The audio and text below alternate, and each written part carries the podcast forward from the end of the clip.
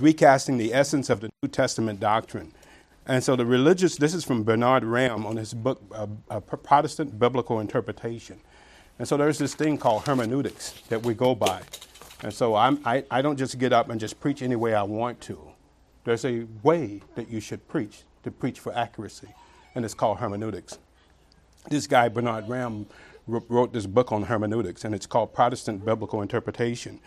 And so he says this about some people and how they interpret Scripture. He says the religious liberal feels it is his assignment to recast the essence of the New Testament doctrine in the language of his contemporaries, and in so doing must strip off all the concepts and images of the Old and New Testament cultures. And that's what's happened. Now, I've told you, showed you the extreme of it. You've, uh, we, in Bible Institute, showed you the Cotton Patch Bible, right? That would be the extreme of it, right? And so this guy, he doesn't think that people in the inner city could be illuminated by the Holy Spirit. So he takes it and puts it in a vernacular that they can understand, the Cotton Patch Bible. He recast Jesus from being in Jerusalem to being in Valdosta, Georgia.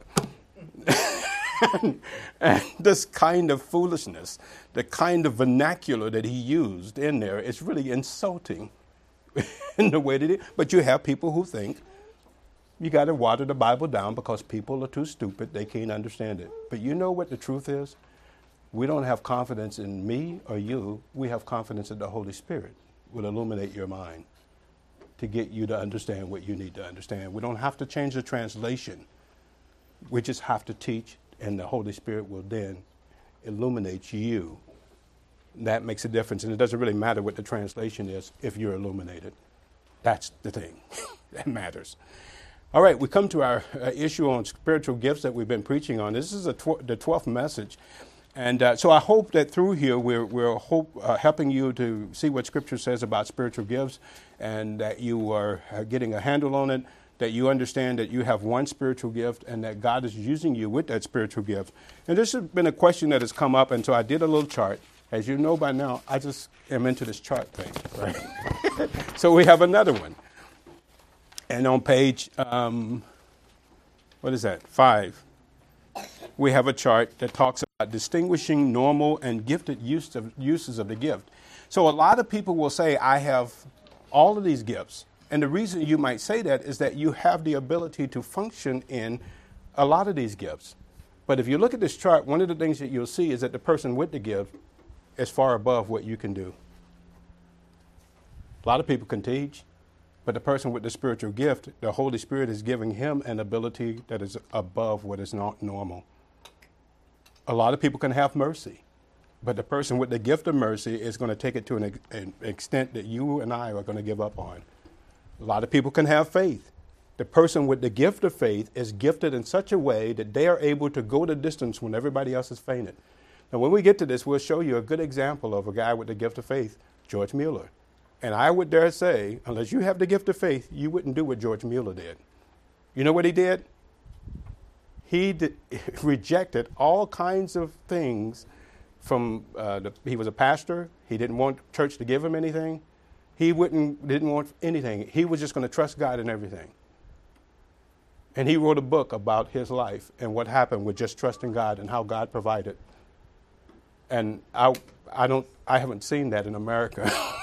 a lot of people had, because a lot of it came right down to the line. And God provided at the right time. You see that person with that gift of faith like that? Not everybody can do that. Not everybody can disavow having an income and just trust God to provide in every situation.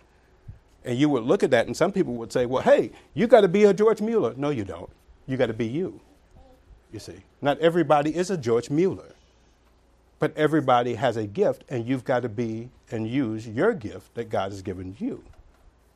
And that's where I think a lot of the problem has come in is that people have a gift, they see someone with a spiritual gift and how it's working, and then they think that every believer has to be just like that person.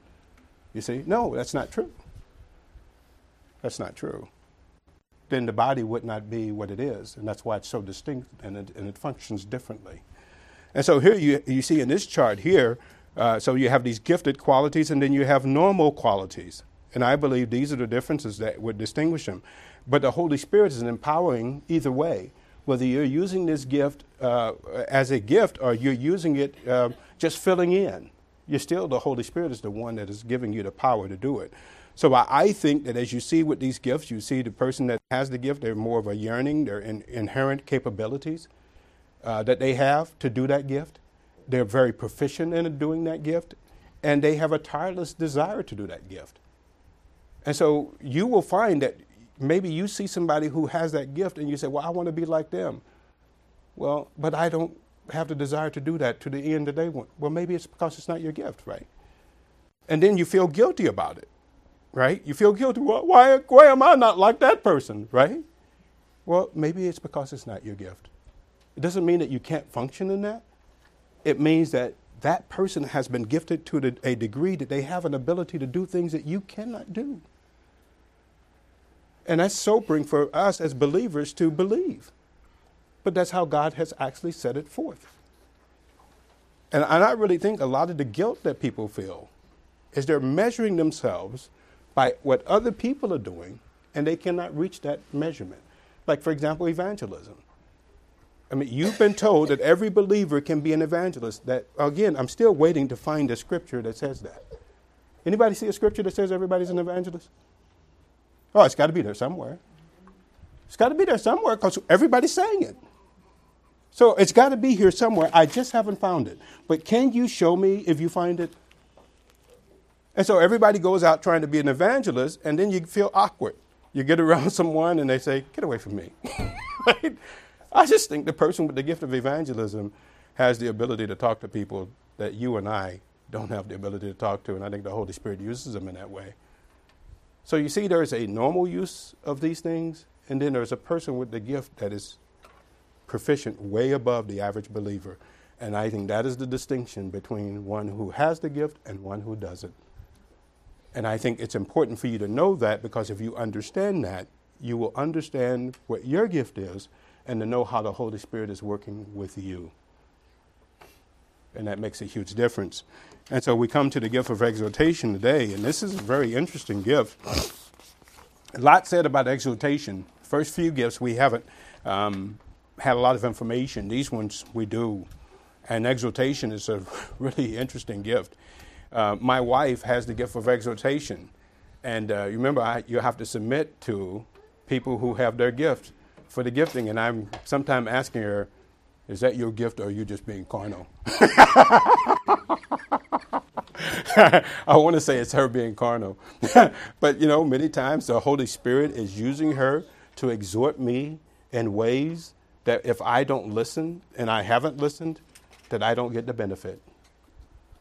And you can really see it. And, and it comes across, and you're going to see this person with the gift of exhortation, that they can do two sides of it. They can be very direct with people. And that, particularly in our society today, people who are very direct with you and are admonishing you, people don't like it. They don't like being admonished today. What is admonishment? You set something before someone and you say, this is the, these are the facts. These are the facts of what's happening here. And boy, people don't like it when you do that. But it helps you. I can see that there's been times my wife has said, Kevin, I wouldn't do that. This is the, ah, I'm, you can't tell me what to do. I'm doing it anyway boy, it's coming back to bite me. We don't like having people present the facts to us a lot. We were just talking about that, me and Carl. We're in a society today of a lot of mamby-pambiness. It's just a mamby-pamby society where everybody wants to be talked well to. No, please don't say anything above a certain decibel to me. I can't handle it. right? This is what we are in this culture today. And so to say and to speak and to say the truth, for a lot of people, that's let me go to my safe place. I can't handle it. And that's kind of where we are. And that, that gift of exhortation, it has that capacity we're going to see. And then the other side of it is that it has the capacity also to recognize when the person is spiritual that uh, everybody doesn't need that kind of exhortation. Maybe they need to be encouraged and you just come alongside of them and say, you know what? It's going to be okay. What you're going through is going to be okay. And that person with that gift has those two capacities and they have that ability to be able to do that. And when they're spiritual, it works. When they're spiritual, they can admonish someone, and because they are led by the Spirit to do it, and it works. I've seen a couple of weeks ago, in fact, uh, I've seen Joyce at work with her gift, and I'm thinking to myself, okay, I wouldn't have said that. I'm wondering, how is this person going to take this? And to my surprise, they took it very well. You know why? Because she was led by the Spirit to do it. And so I wouldn't, I wouldn't have done it that way. I wouldn't have said it that way. But when someone is led by the Spirit to do it, it's going to be the right circumstance. And so uh, you, you'll see that. And so you, this person really is important in the church. Now, I put this under what we call, over the next couple of weeks, we're going to look, four weeks, we're going to look at pe- these gifts that are motivating gifts. And what they are designed to do is to motivate people to do the things that they know they should be doing. And so they're motivating gifts. And you'll see this with the gift of faith. And so they, they motivate the saints to come on, this is where we need to be going. This is how we can get it done. This is what's supposed to be happening. And there is a motivation that the person with the gift of exhortation can bring to the local church that helps to, the believers in that church and helps the body at large. And we'll see it. Father, we're grateful for the opportunity of being able to look at these things and grateful that as believers that we have the ability to accomplish those things that you desire as we're led by the Spirit. Thankful that we've been gifted using our spiritual gift to accomplish those things that you desire. We're thankful that all the believers can operate in these things, but you have gifted certain believers that is above what is normal to be able to use their spiritual gift to op- accomplish in a way that is able to uh, accomplish the things that you desire uh, accomplished in the body. And so we're thankful for that potential. In your son's name we pray. Amen. And so we look at the name that embodies the function of the gift of exhortation, and we want to operate from uh, Romans, the 12th chapter, in verse 8. And so we see this gift of exhortation. Did I say Romans 12, verse 8? Okay, just making sure. And so we, have been working from here. And remember, here in you find two places where the majority of the gifts are used, and it's in Romans 12 and 1 uh, Corinthians 12 and you have your temporary and your uh, permanent gifts being talked about in those two chapters primarily. And so, verse 6 having gifts differing according to the grace that is given to us. And so you have distinction among gifts.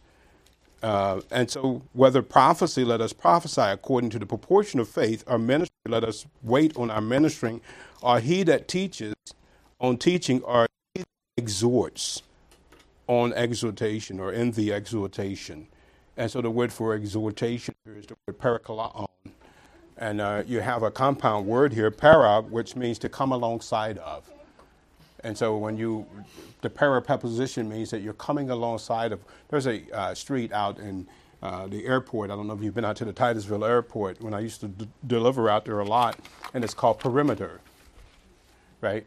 Uh, alongside a meter kind of idea, or paramedic, medics that are not really medical people. Well, they are. They're alongside of med- medical people.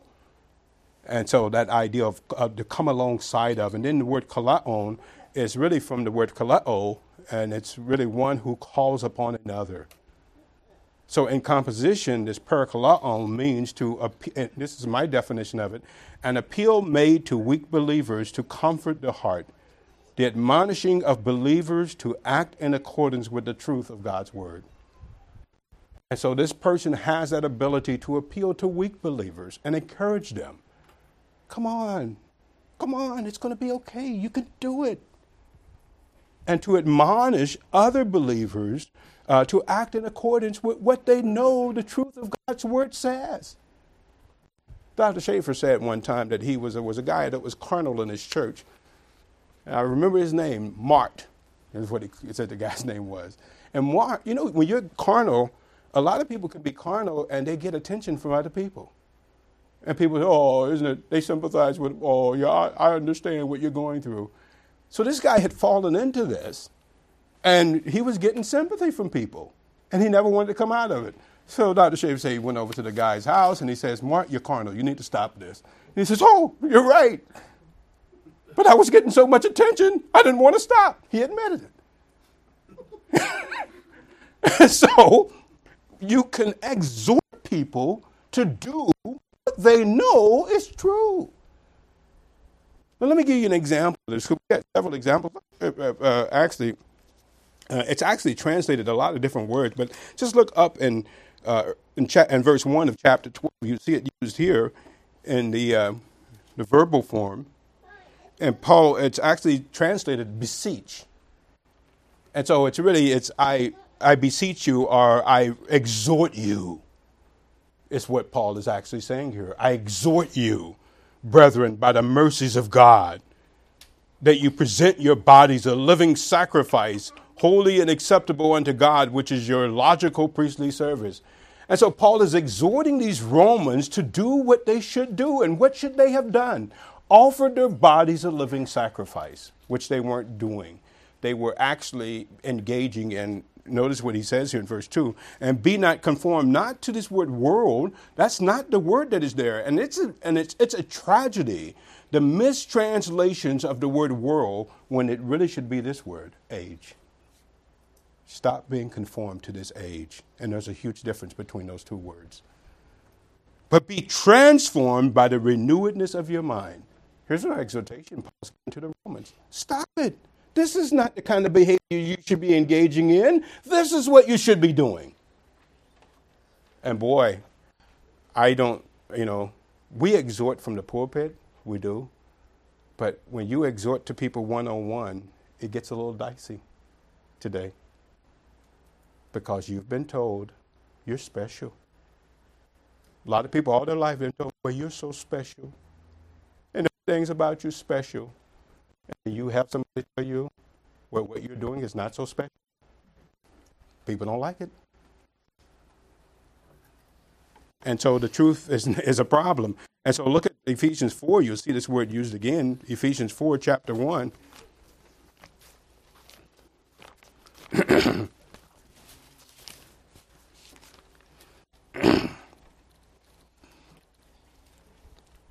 and so here you see Paul telling the Ephesians. And so the Ephesian church was really a great church, but they had some problems.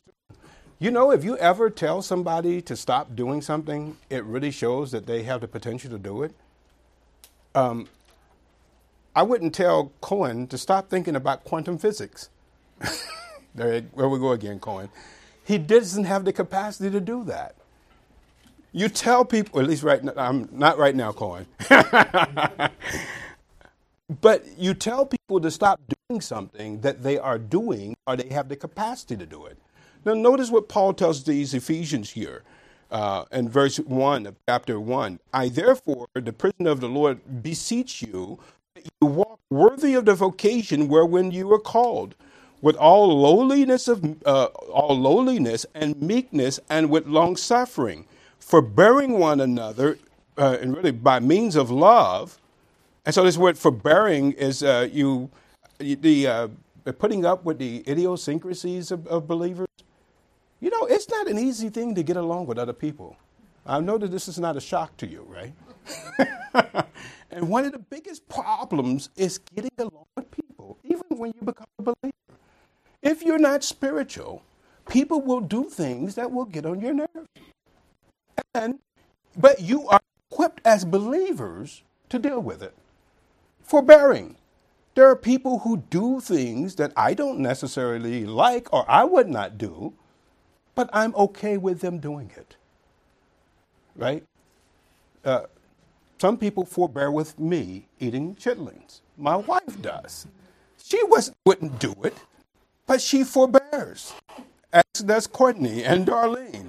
But we have other people in our family. We do have a chitlin side with Jeff and Josh. So we're good with that. and so this forbearance is that you can put up with things that other people do and you have the capacity to do it. And so And he says, endeavoring to keep the unity of the Spirit and the bond of peace. There is one body, Spirit, even as you're called, one hope of your calling, one Lord, one faith, one baptism. Notice the word beseech. I, I, I exhort you, therefore. So I am saying this is what you ought to be doing as believers. And so and you're placing that before the believer and you're saying this is the kind of things that you should be doing. Now, notice there's other places you see, and I put it on your outline uh, under the definition here. You could see it used in Acts 15 of the Gentiles over the requirements handed to them. And notice Acts 15, verse 31.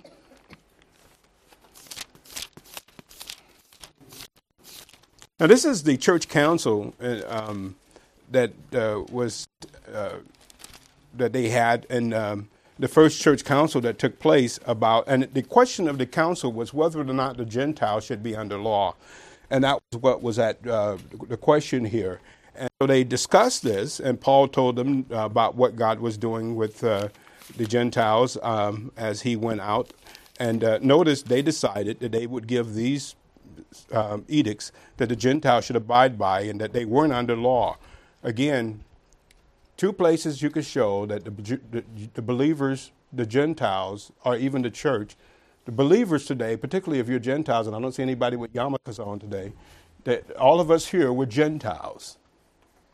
You have never, if you are a Gentile, you have never been under law. Ever.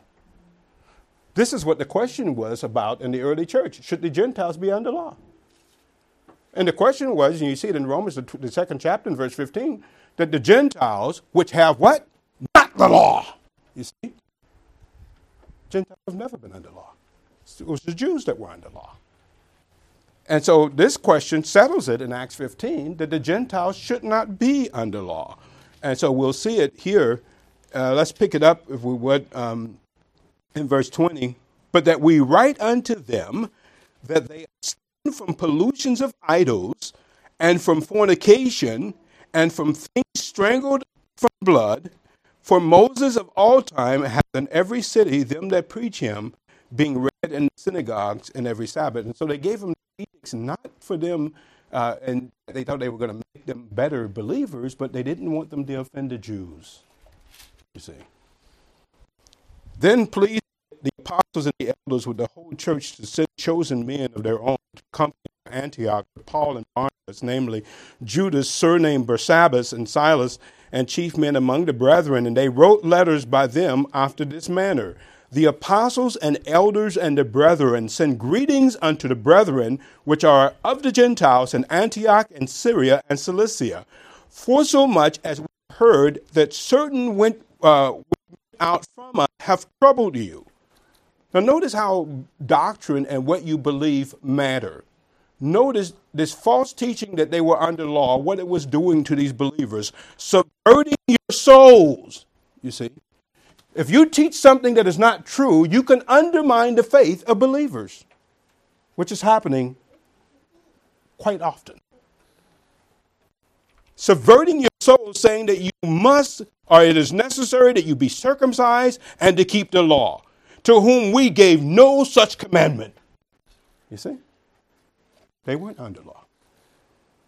It seemed good unto us, being assembled with one accord, to send chosen men unto you, with our beloved Barnabas and Paul, men that have hazarded their life for the name of our Lord Jesus Christ. We have sent therefore Judas and Silas, who shall tell you the same things by mouth for it seemed good to the Holy Spirit to us to lay upon you no greater burden than these necessary things, that you abstain from meat offered to idols, and from blood, from these things, fornication, from which if you do, you keep uh, yourselves, you will do well. Well, for when they were dismissed, they came to Antioch, and when they had gathered the multitude together, and they delivered the epistle, and when they were read, they, rejo- they rejoiced for the consolation or the exhortation that were given them. They were so happy about it. You see, you don't think that what you believe doesn't matter. I say what you believe affects how you live. Show me how a guy lives, I'll tell you what he believes. You don't think it matters? Oh, yeah, it matters. It really does matter.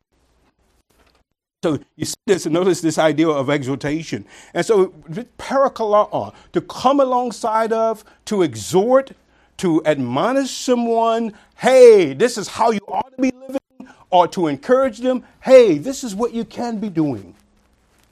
And that person with that gift has a. Uh, I like the way Pastor Dave says, he has a radar.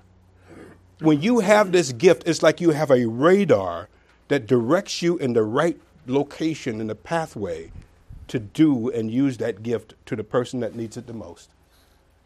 And I think that radar is the Holy Spirit, of course. So you see these two sides of it. And let's look at a couple of just distinct differences between these two. And so exhortation includes an admonishment of believers to achieve the behavior believers are capable of accomplishing. And so let's give you another illustration. Now look at Romans the 16th chapter and verse 17. Romans chapter 16, verse 17.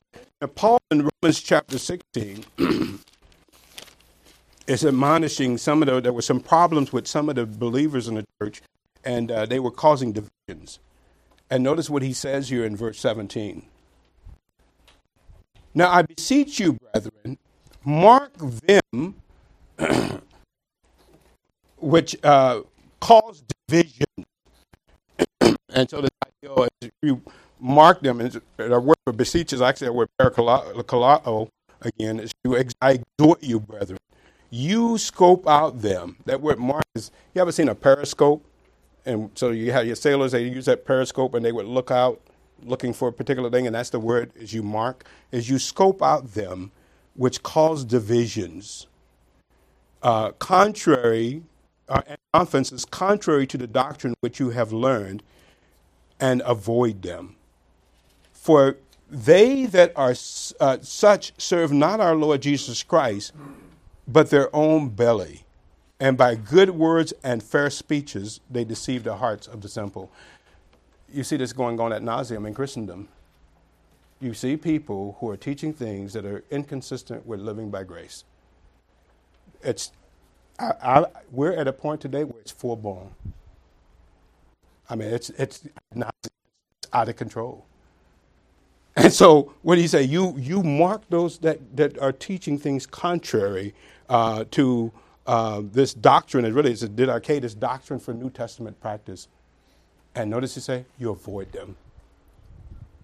You avoid them. And uh, and so that, that happens at times. And so notice I exhort you. And so this deal of exhortation is that you're placing something before the mind, you're admonishing people. This is what you need to really do. Now, notice the other side of it. Uh, you see it in 2 Corinthians 1. I, I like to use this, and this really is used this way uh, several times in 2 Corinthians, of the comfort or the encouragement. It's not all just beating you upside the head. but there's times where you where believers don't need to be told the truth. They already know it.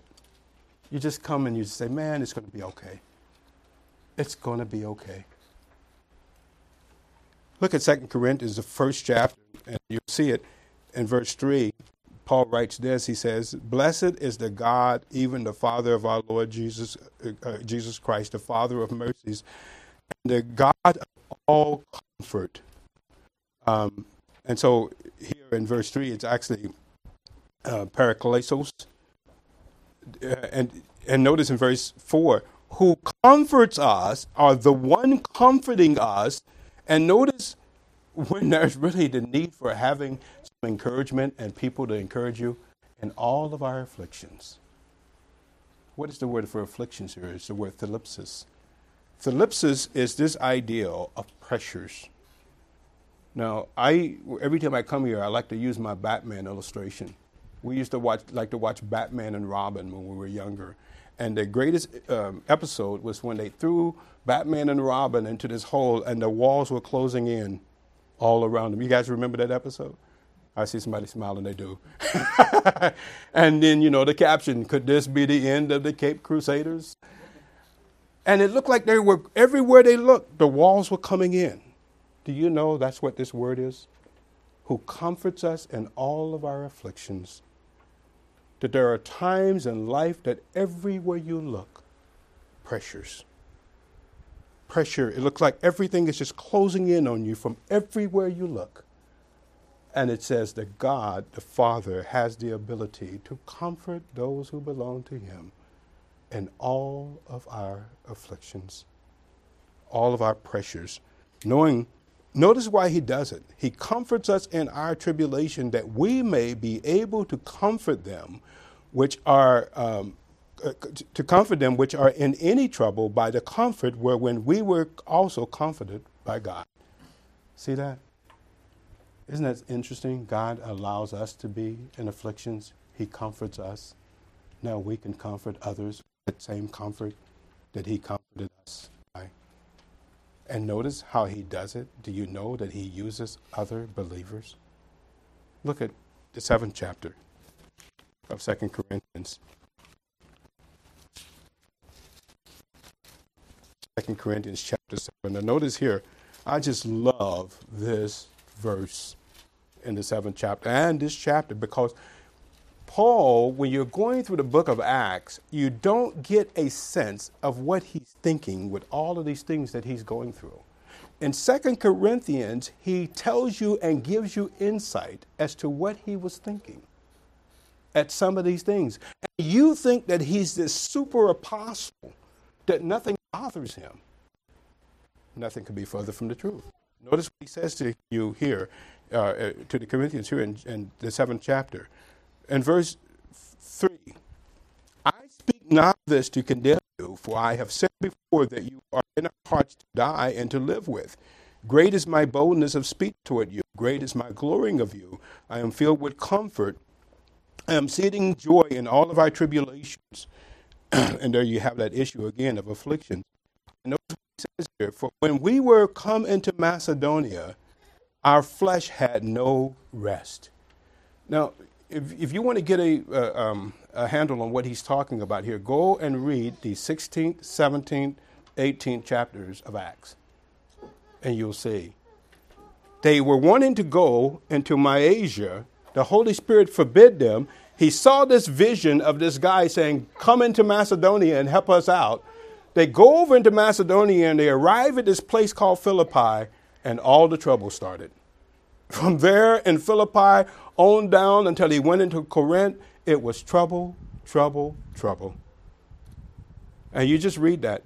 In Philippi, he cast out this demon out of this slave girl. They threw him in prison and beat him there. He goes into Thessalonica he leads these people to the Lord. They run him out of Thessalonica down into Berea. They chase him down into Berea. He runs from Berea down into Athens. Uh, to uh, um, Athens. He goes from Athens and he gets down to Corinth. By the time he gets to Corinth, he is spent. And you don't think, oh, this is super apostle Paul. Why it didn't didn't bother him? Well, he tells you it did. Notice here, our flesh had no relief now, you may not remember this word, but I remember when we were a kid, this word, uh, we had some little aspirin called Anacins, right? It was in a little bo- box like that. I don't know if you remember that. You know what that word anacin means? Relief. There's no relief. He said, Man, when we came into Macedonia, there was trouble. There were afflictions everywhere we turned. And he says, We were troubled on every side. I don't know that we would make it today as believers, right? I keep saying if trouble broke out in this country, all of the crosses would go off of people. No little uh, fish on the back of the cars. Everybody remove anything that would say that they were believers. Paul says, We were troubled on every side. Notice what he says here. On the outside were fightings. People fighting against him on the outside. Now, notice what really interesting to me is what he says here. He tells you what was happening in his mind. On the inside, what? Fears. You don't think that this didn't bother him? You read over in Acts, the 18th chapter, the Lord had to appear to Paul when he went into Corinth. He was so beside himself, and he tells him, Stop fearing, Paul. I have many people in this city. There's no one who's going to set on you to hurt you. I have many people in this city. And notice how God brought some relief to him. Nevertheless, verse 6 God that comforts those the one comforting those who are humble. Really, the word cast down is, I would say, humble. Comforted us by the coming of Titus. And here he brought this believer Titus into Paul, who was able to bring some encouragement to him. You don't think that other believers matter? Oh, yeah. What you say and you are led to say to other believers at time, it makes a huge difference. And so here we see Paul and how it, it really, and, and, this side of it is that, it, uh, you see it on the gift of exhortation, is that you can encourage people. And I think that he didn't come here and say, Paul, you know, you, you did a few things down there that probably you shouldn't have done. I think he came and he's, by his presence, was able to bring encouragement to Paul. And you see that. And so notice Barnabas was the epitome of this, and he actually had this idea, this uh, uh, name that he was called the son of encouragement. And I do think that Barnabas probably had this spiritual gift of uh, encouragement. You see over in Acts, the fourth chapter, in verse 36. I think the ants are getting carried away up here.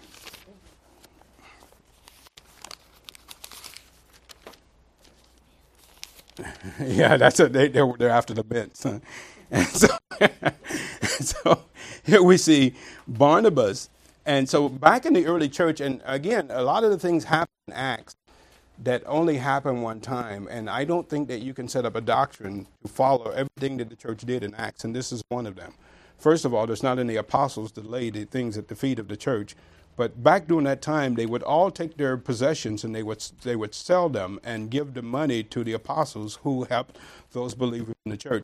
As notice in verse 33, and with great power gave the apostles witness of the resurrection of the Lord Jesus, and great grace was upon them. Uh, neither was there any among them that lacked, as for as many as were possessors of lands or houses sold them prices of the things that were sold, and laid them at the apostles' feet, and distribution was made unto every man according that he had need. And uh, Jose, uh, Joseph, uh, who was by uh, the apostles, was surnamed Barnabas, which being interpreted, comfort or consolation, a Levite of the country of Cyprus. Now, I think that Barnabas had this gift, and I think that he used it it was interesting as you go back into the Acts, the, first, the 15th chapter, we won't go back to this disagreement that he had with Paul. Uh, you don't think that saints have disagreements. Well, remember, as they were through with the church council, they were going to go back on the second apostolic journey, and Barnabas wanted to take John Mark. Well, you go back and you study the story. John Mark was the guy that was started off with them. He was like their administrator. Something happened in Pamphylia, and we don't know what it was. And John Mark says, I'm going back home to mama. and he turned off and he went back. So Paul says, when they went, got ready to go back out again, I'm not taking that guy with us. Now, which side would you have fallen on? I'm not going to tell you which side I would have fallen on, but I think you might know. And Barnabas said, No, Paul. He's okay. We can go with him again. He'll, he'll be okay this time. And Paul, the, the disagreement was so sharp that it says that they split up. Barnabas went one way and Paul went another. And so I believe Barnabas, you can see, had this given. Notice an example in Acts, the 11th chapter, you see him encouraging the believers uh, in the church. in Acts chapter 11, if I'm not mistaken, this is the church at Antioch here. 11 chapter uh, and verse uh, 22. And verse, let's start with verse 19 of Acts 11. now, they that were scattered abroad upon the persecution that arose about Stephen traveled as far as Phoenicia and Cyprus and Antioch. Now, I want to note, show you something here that shows you that the Jews had a hard time going to the Gentiles. So, after the church started, there were some years that had progressed before the Jews went to the Gentiles, even though they had been told to go to the Gentiles. Here's a proof of it right here. Preaching the word, none but unto Jews only. You see? They still had a problem going to the Gentiles. And so you'll get over to chapter 12. God says, if you're not going to go, I'm going to make you go. And then Herod kills um, James, the brother of John. And there they go. They all ran. and so God can do that. Now notice, and some of them were men of Cyprus and Cyrene, which when they were come to Antioch spake unto the Grecians, preaching uh, the Lord Jesus. And the hand of the Lord was on them, and a great number believed and turned unto the Lord. Then the tidings of these things came unto the ears of the church which was at Jerusalem, and they sent forth Barnabas, that he should go as far as Antioch. And when he had come, he had, and had seen the grace of God, he was glad, and exhorted them all, that with purpose of heart should they cleave unto the Lord, for he was a good man, and full of the Holy Spirit, and of faith and many people were added unto the Lord. And so he uh, gave a word of exhortation there to the believers to, to hold or to cleave unto the Lord. And he, I think it was later on, you see that he says, um, he exhorted them that with much tribulation we must enter into the kingdom of God. So the means of exhortation of the one gift includes this the love that is shown to other believers. Uh, notice in uh, Philemon, in verse 7, you can see this. This is a, a, chapter that we really you don't see a lot of pre- people uh, preach from. Um, there are some famous uh, sermons from this chapter, but uh, have the, anybody here read Philemon lately? That's not one of the first books you stop at, is it? But it's really loaded with a lot of great doctrine. And so notice in verse 7 of uh, Philemon. Uh, let's go back a little bit. So you have this guy who is a slave owner Philemon. And notice what is said about him. So this is why I think the rubber meets, gets down to where the rubber meets the road, is that this guy was acting out what he believed. And you could see it. Notice what Paul says about him. And so notice in verse uh, 4, he says, I thank my God, making mention of you always in my worship. The word prayer is worship. Having the uh, hearing of thy love there you have fruit of the Spirit. How do I know a guy is spiritual? That you and I are spiritual? You see the fruit of the Spirit. You see it right there in Galatians 5, what the fruit of the Spirit is. Notice what you see here. Paul mentions two fruits from the Spirit that shows you this guy was spiritual. Hearing of your love and your faith, which thou hast, notice toward the Lord Jesus and towards all the saints. Just a beautiful thing to read. This is the way that God drew it up. That this kind of behavior is what's supposed to be exhibited among believers. That the communication of your faith might become effectual by the acknowledging of every good thing which is in you in Christ Jesus. For we have great joy. Notice, and here you have the word the uh, the cis ending on parakaleo is the um, the act, the action of being encouraged here. Joy and consolation, or really you say encouragement. And notice, and I would say, how upon the basis of your love, because the bowels of the saints are refreshed by you. So here's the guy. I really believe this guy had a lot of resources, and he was using those resources not just for himself, but for the saints and I, and I really believe that God provides resources for us, and I don't think that those resources are just for me, but it's to use in the uh, the uh, the use of uh, accomplishing His will, and you see it here. And he says, "Wherefore, though I might be bold in Christ and to enjoin thee, which is convenient, yet for love's sake I beseech thee." And then he goes on to the point of his message. There is concerning Onesimus. But you see how love was a means of encouragement by the upon the basis of Philemon showing love toward the saints, that the saints were encouraged. love in the church matters. The real problem today is that the church has been taught to take love and direct it toward the world. You want to help the world build up the saints. That'll do more to help the unsaved people in the world than anything you can do. And notice uh, another way that you see it is the oral teaching of the word. Look at Acts 2:40, which uses a mean of exhortation. Acts 2:40.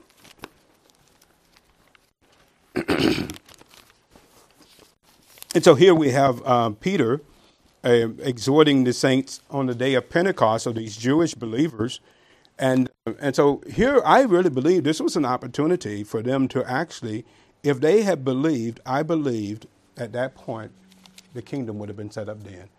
He gives them an opportunity to repent.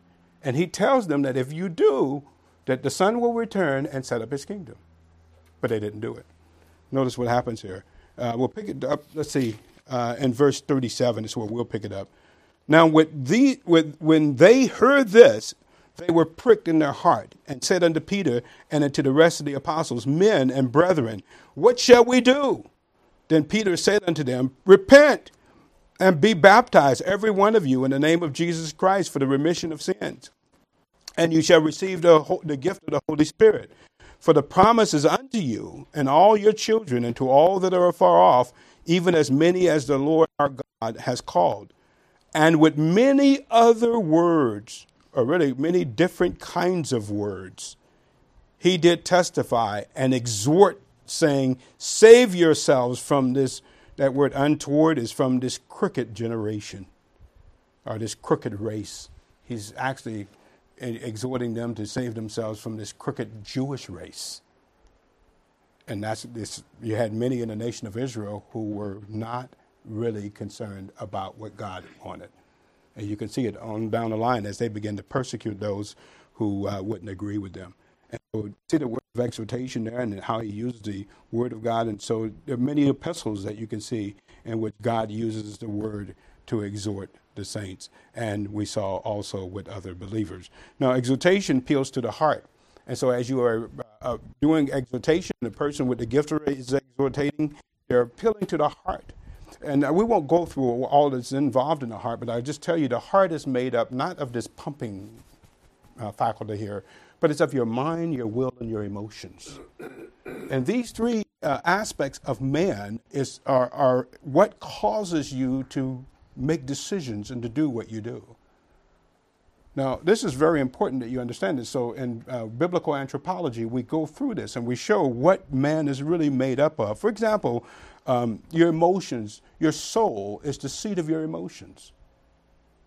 Now, the sin nature, the fallen nature of man, it tells us in 1 Peter 2:11 that it wars against your soul. I really believe a lot of the emotional problems people are having today are not psychological, they're spiritual. They're spiritual problems. And so they've been sent on wild goose chases, chasing after this let me go back and see great grandpa because he slapped me when I was little and I've got to reconcile this in order to get it right so I can be right emotionally. No, your emotional problems are because you have a fallen nature and you don't know how to control it. In many instances, that's, that's, it's that simple. And so you have this, and so the mind, the will, and the emotions, but notice the exhortation is toward the heart of man. And it's an appeal to those three aspects of man. And so notice you'll see this. Look at uh, 2 Thessalonians 2, verse 16 through 17. This is what Courtney says is my favorite chapter in the Bible. I have mentioned it quite a bit. but I really think that this is a great thing here when you see this, and that no matter what you see going on into the, in the world, you understand that God's going to set it straight. Uh, so in Second uh, Thessalonians, but this is actually in chapter two, where I was my favorite place is in chapter 1. We won't go there. I'm going to resist it. In verse 16, look at what Paul says to the Thessalonians. Now, our Lord Jesus Christ Himself and God, even our Father, which has loved us and has given us everlasting, or really you say eternal constellation or comfort and good hope. And how is that? How does that come? by means of grace. Again, I believe psychologically, grace can do a lot to stabilize a believer. I really believe it. And I don't think that I'm whistling Dixie.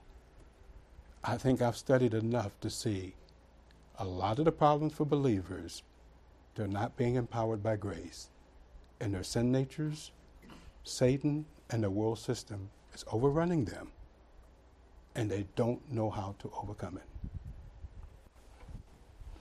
Notice what he says here again in verse 17 that it will comfort your hearts and establish you in every good work.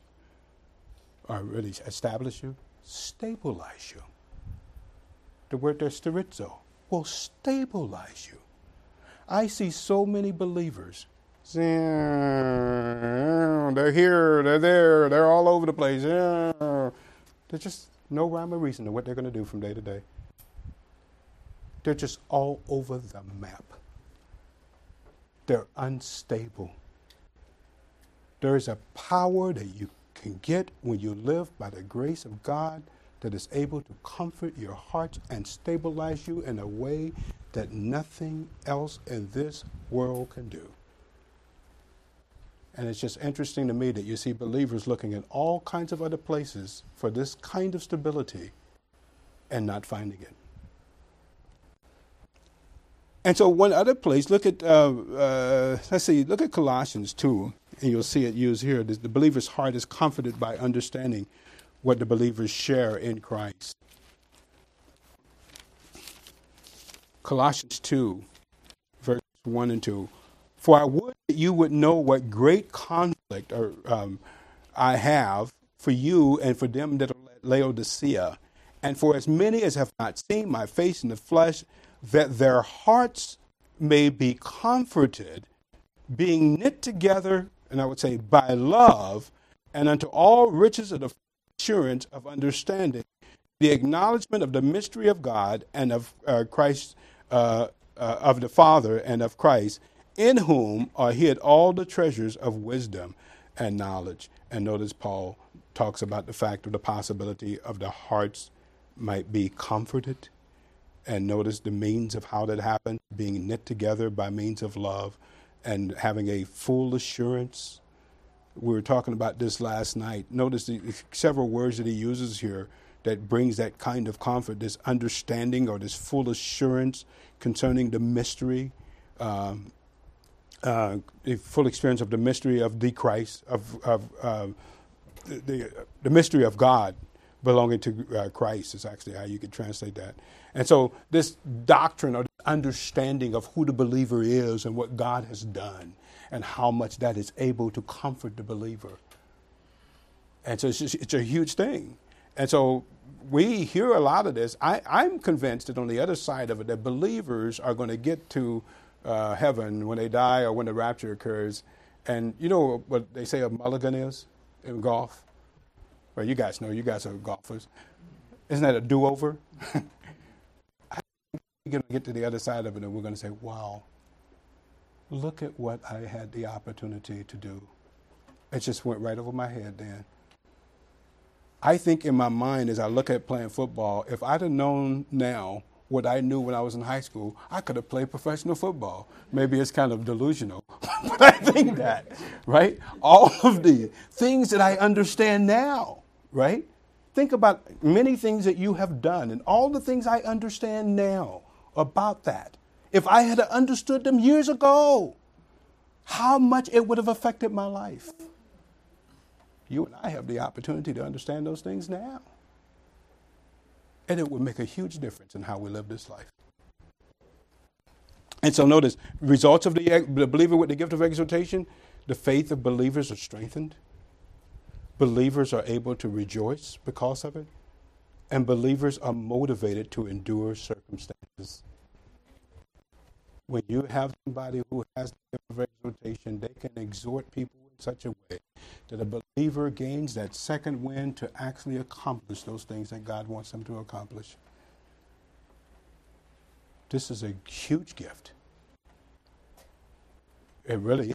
And notice the characteristics of the persons with the gift of exhortation is they have a desire to see believers become all that God desires for them. They are unashamed in a direct appeal to believers' behavior to behave you better. Like I told you, I've seen Joyce exhort people, and I would think, uh, I'm not saying that. yeah, I don't know. Maybe I don't have the spine for it. But I think what it is is that she's led to do it. And when you're led to do it, God's working in the situation, and it works. They can comfort believers who are weak minded. There are a lot of believers, what Paul says in 2, 1 Thessalonians 5 comfort the feeble minded. That word for feeble minded, there are people who have not learned how to overcome in the Christian life, and their souls are getting the better of them. You see, their emotions are overrunning them, and they don't know how to do it. And a person with the gift of exhortation can come along to a person like that and say, It's going to be okay. It's going to be all right. God will use them in such a way as to comfort that person to get them to where they need to be. This is an, an unbelievable motivating gift. I thank God, and I'm not saying this lightly, that my wife has this gift. because she's really exhorted me in ways that I would not be who I am if God had not used her in that way. It's really neat to have somebody with that gift from a pastor teacher's point of view. And how she uses it has been really beneficial in my life. And I can see that it's beneficial in the church when the person with the gift for exhortation realizes what their gift is and allows the Holy Spirit to use them, they're able to motivate the saints. All of us can exhort each other. You can see that. But that person with the gift is able to exhort in a different way than the average believer. And it makes the body of Christ better. Father, we're grateful for the opportunity of being able to look at these things and grateful that as believers that we have the opportunity to be able to uh, use our gift in a way that glorifies you. Thankful for the one with the gift of exhortation and how you use them to accomplish your will. We're thankful, Father, that they're able to motivate the saints, one side by admonishment, the other side by encouragement. We're thankful, Father, for that potential and how the body could be, be made uh, better as the person with the gift of exhortation use their gift to bring glory to you. And we're thankful for it. In your son's name we pray. Amen.